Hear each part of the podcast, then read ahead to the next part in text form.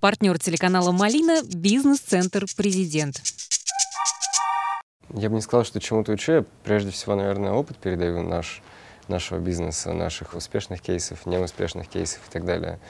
Вот. Но в основе своей, наверное, раскрываю некоторую суть, к которой мы там пришли спустя там, некоторые годы, что мы занимаемся бизнесом, о том, что бизнес для собственника компании — это прежде всего там три э, ключевые компетенции. Это умение правильно искать идеи, а, это умение подбирать грамотную команду и умение привлекать инвестиции для старта того или иного проекта. Вот. И на основе наших проектов э, раскрываю, как это все делается. Вот. Ну, то есть наш опыт принимаю, перенимаю и озвучиваю его опыт моих коллег с рынка. Вчера была, наверное, сама цель — это презентовать себя. Вот. Ну, нельзя просто прийти к человеку и сказать, давай я куплю у тебя часть бизнеса. Вот. Сначала же нужно показать некую свою экспертность и себя продать. Собственно, этим занимался я. А следующий этап — это когда люди уже будут целенаправленно, теперь уже они будут продавать. Ну, то есть мы проводим такие мероприятия в формате круглого стола, когда со всей России к нам в офис стекается куча предпринимателей. Вот, ну и мы отсматриваем их. Вот с Екатеринбурга приезжали, но там э, были причем сильные достаточно проекты, но нужно было их еще доработать. Ну, то есть мы пока из Екатеринбурга ничего не брали, но я думаю, что в ближайшее время это произойдет. Самое главное, я получаю огромное количество людей, предпринимателей, которые хотят делать бизнес, и я могу среди них отбирать интересные проекты и на выходе предлагать им инвестировать в них, то есть и поучаствовать в доле в компании, чтобы в будущем уже распределять дивиденды. Ну вот вам пример, например, в город Курск, не такой небольшой город. Вот однажды там на нашем мероприятии оказался парень по имени Сергей Иванцов, который занимался доставкой пиццы и доставкой роллов. Вот, ну, такой обычный очень бизнес. Он в него в свое время, там, три года назад вложил 300 тысяч рублей. Сейчас мы с ним партнеры, вот мы привлекли 42,5 миллиона рублей инвестиций и открываем сейчас свои э, пиццерии в Курске, две уже открыты, вот сейчас третья открывается в Орле, в Туле, в Рязани. Среди них это, не знаю, это как золото добывать, есть там песок, а есть прям такие золотые слитки, э, не знаю, очень ценные люди, которые почему-то там по каким-то причинам у них ну, по понятным причинам нет ресурсов, нет еще чего-то. Может быть, немножко знаний не хватает, а у нас это есть.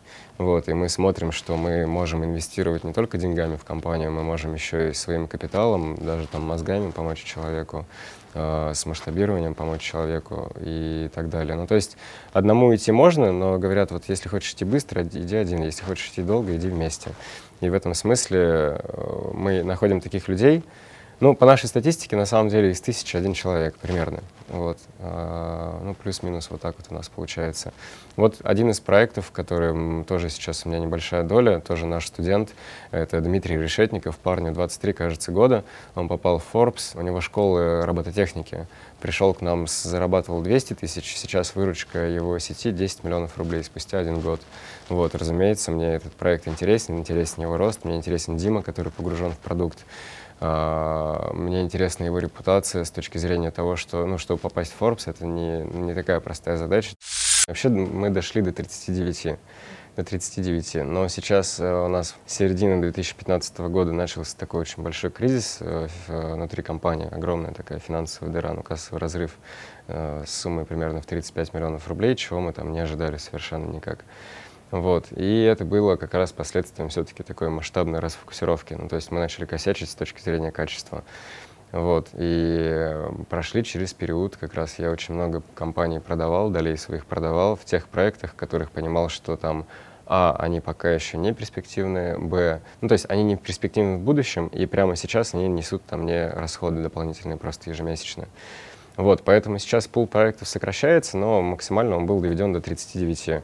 Вот, но прямо сейчас я там каждый день э, как раз анализирую э, весь бэк-офис в каждой из компаний и принимаю решение, что оставлять, что не оставлять э, вот у себя. Ну, то есть мы хотим, чтобы как минимум там каждая компания была способна до 1 миллиарда дойти. Если это в перспективе возможно, если у нас очень сильный партнер, то этот бизнес остается. Самое интересное я вам озвучил, собственно, это вот сеть школ робототехники, э, это Mafia Food. Вот. Ну, то есть это некая наша квинтэссенция, наверное, всего нашего опыта, которая была. Мы, я когда полтора года назад приезжал, мы преимущественно бизнес по франчайзингу развивали. Вот вы были у нас в хостеле, это как раз франшиза, да. А сейчас мы понимаем то, что а, мы научились привлекать деньги с рынка, мы научились управлять разными точками в городах, и теперь у нас нет потребности продавать франшизу. И теперь мы можем, собственно, именно свою сеть выстраивать. Ну вот именно для этой цели мы 42 миллиона рублей привлекли Мафия Фуд. Если бы там эта история началась бы полтора года назад, то сейчас бы, скорее всего, мы тоже по франчайзингу это делали. Да, но вот мы когда наткнулись на проблему с контролем качества, мы поняли, что ну, нужно приложить усилия и все-таки стараться самим свою собственную сеть строить. Вот. И из интересных проектов, в которые я сейчас тоже погружен, это барбершопы. Э, вот по данным э, ведомостей, там за прошлый, кажется, год рынок э, рос на 30%. Вот, ну, то есть это сейчас такой растущий, плавно растущий рынок, то есть закрытий почти нет на этом рынке, открыться достаточно легко. И я сейчас знаю, что все вот в этом, ну, мужские парикмахерские, как их называют, они сейчас как грибы после дождя открываются, открываются. То же самое было с кофейнями раньше и с хостелами. Да, но останется в любом случае там тот, кто сможет дать лучший продукт клиенту. И вот, я сейчас туда погружен, мы кучу исследований сейчас проводим как раз по именно э, выявлению того, что нужно клиенту. Ну, то есть помимо просто хорошей стрижки, да, есть еще очень много классных моментов, которые нужны клиенту. Мы понимаем то, что это не тот бизнес, в котором можно рекламу повесить и приходить и стричься. Но человек, который увидит эту рекламу, и при этом он там пять лет стрижется у одного мастера, не придет просто так к нам в парикмахерскую. Ну вот, поэтому мы выявляем, пытаемся понять, что заставит человека уйти от одного мастера к другому. Собираем фокус-группу. Вот, и интересное было замечание. У нас один из вопросов, который мы задаем нашим потенциальным клиентам и фокус-группе, э, расскажите про свой самый интересный опыт посещения барбершопа. И вот один парень из Самары говорит то, что я сходил в барбершоп, и меня попросили снять обувь на входе. Он так насторожился, но обувь снял. Ему дали тапочки, и пока он стригся, ему обувь почистили. И он говорит, это та история, выходя, ну, выходя из барбершопа, я хочу ей поделиться. Я ей делюсь, и у меня коллеги на работе, все, все остальные начинают стекаться именно в этот барбершоп. Мы понимаем то, что это бизнес впечатлений, что мы должны дать что-то такое, что заставит человека выйти из мужской парикмахерской, рассказать об этом всем в баре, там еще где-то и так далее. Как бы нам не хотелось, нам критерии не, не объясняли, почему там э, некоторые, кто-то занял первое место, кто-то последнее, кто-то второе. На мой взгляд, э, я считаю, что победа была справедливо заслужена. Компания занимается производством. Когда ты говоришь то, что ты делаешь кофе, все такие, а, ну, понятно. А когда ты говоришь то, что у меня там производство, неважно чего, это уже на одну ступеньку ставит э, компанию на уровень выше, чем наш, нас с нашим кофе. Никто не понимает то, что у нас 80 человек сидит в офисе и каждый день работает над продуктом. Да, и что это точно такое же производство, тем более мне кажется, что и когда речь идет о франчайзинге, то мы же занимаемся интеллектуальным трудом, мы производим бизнес-модель, по сути. Это как софт производить, который мы ставим на разные бизнесы. Вот, но я думаю, что подкупило э, вот Forbes именно то, что ребята занимаются производством вот в таком типичном его понимании. Хотя я думаю, что кто бы что ни говорил, мне кажется, у нас в мире две производственные площадки, это Китай и Индия. Вот, а мы должны все-таки развивать э, интеллектуальные какие-то продукты создавать. Вот как, например, компания QSoft, наши хорошие друзья, которые создали AMA CRM, вот, совершенно прекрасный продукт. Они перевели его там на испанский, на английский уже, то есть они выходят за рубеж. Вот, чем не производство. Uh, я думаю, что как раз если вообще говорить о чем-то глобальном, то путь России должен, наверное, все-таки мы должны я уверен, что в меня сейчас полетят камни, да, но мы должны, может быть, отходить от типичного производства из заводов каких-то и так далее, и создавать все-таки что-то интеллектуальное, потому что, мне кажется, с точки зрения производства невозможно конкурировать с Китаем. Невозможно. Это игра, на самом деле. А, очень многие люди ищут мотивацию. Ну, то есть очень многие говорят, типа, как себя замотивировать, что-то там делать, как себя замотивировать и так далее, и так далее, и так далее. Вот. Но гораздо важнее, чем мотивация, это просто дисциплина. То есть мотивация — это когда ты ищешь, ловишь настроение для работы и немножко такой инфантильный. Ну, типа, что-то мне не хочется работать, поэтому не буду. Жду вдохновения. А дисциплина — это когда у тебя по расписанию стоит там в 9 утра съемки. Тебе не важно, сколько ты спал, ты должен быть в 9 утра здесь, в этой студии. Вот. Неважно, есть у тебя мотивация на это или нет.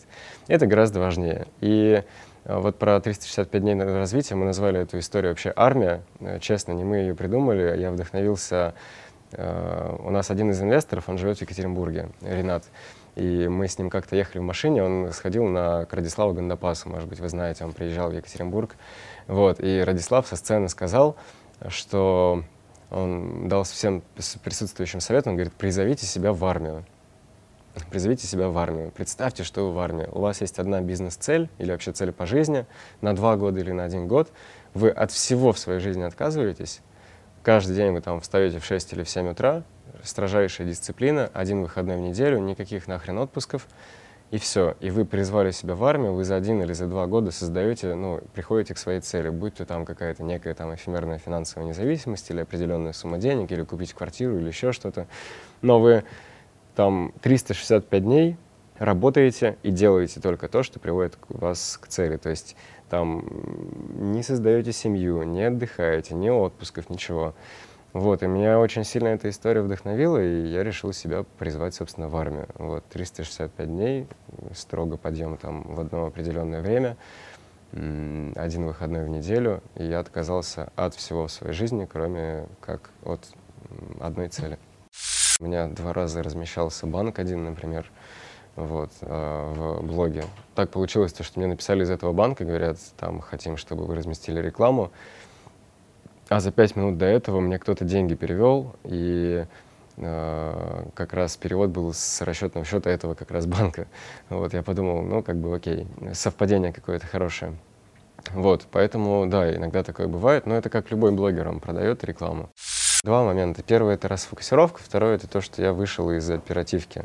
Мы тогда перевозили из Ижевского офиса в Москву, и мы запустили вот эту акселерацию, вот этот вот бизнес, ну, где мы передаем свой опыт.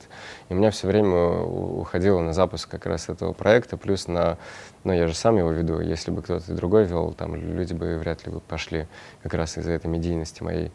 Вот, и вышел я из оперативного управления, и, ну, впоследствии это, несомненно, моя ошибка в том, что э, не держал руку на пульсе, и, ну, соответственно, там начались в компании определенные проблемы. Ну и там уже дальше мы уже не думали, честно говоря, о том, что э, нам нужно какие-то деньги зарабатывать. У нас определенное время, там месяца два-три, у нас была одна очень простая цель — выжить. Потому что вот как раз управляющий партнер, который занимался всей оперативной работой, после того, как мы увидели то, что как бы дела пошли не так, как нам бы хотелось, он сказал такую фразу, что я не уверен, что компания доживет до декабря. Вот, и, собственно, после этого мы с ним, разумеется, расстались, потому что я где-то читал очень хорошую статью, что если кто-то в вашей команде там не верит в результат, то он будет еще заражать всех остальных людей вот этим неверием. Вот, ну ничего, выбрались, и сейчас все у нас хорошо. В этом году я думаю, что у нас все получится. Сделать миллиард, а, вот в прошлом было чуть больше 700, сделать миллиард твердый, нормальный, подтвержденный. Вот. А, у нас за последние 7 месяцев около полумиллиарда мы сделали, немножко отстаем по плану, но и растем каждый месяц.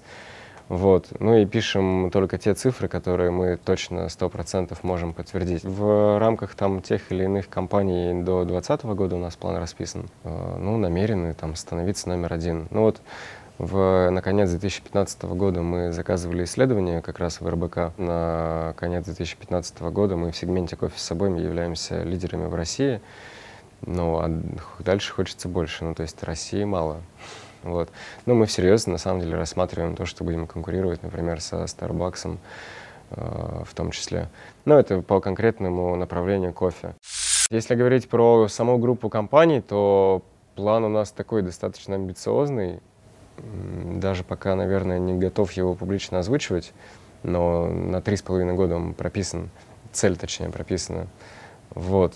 Но она однозначно включает в себя некое объединение всех активов, вот как раз уже в одну финансовую, может быть, э, группу, в одну группу, и э, выход обязательно все-таки за рубеж, вот, и, скорее всего, в том числе публичное размещение и акций компании, ну, то есть мы хотим, у нас есть цель там прийти к определенной капитализации нашего бизнеса. Ну, это такая цель, может быть, спортивный интерес такой, построить компанию, которая бы очень-очень дорого стоила. Но стоимость пока называть не буду.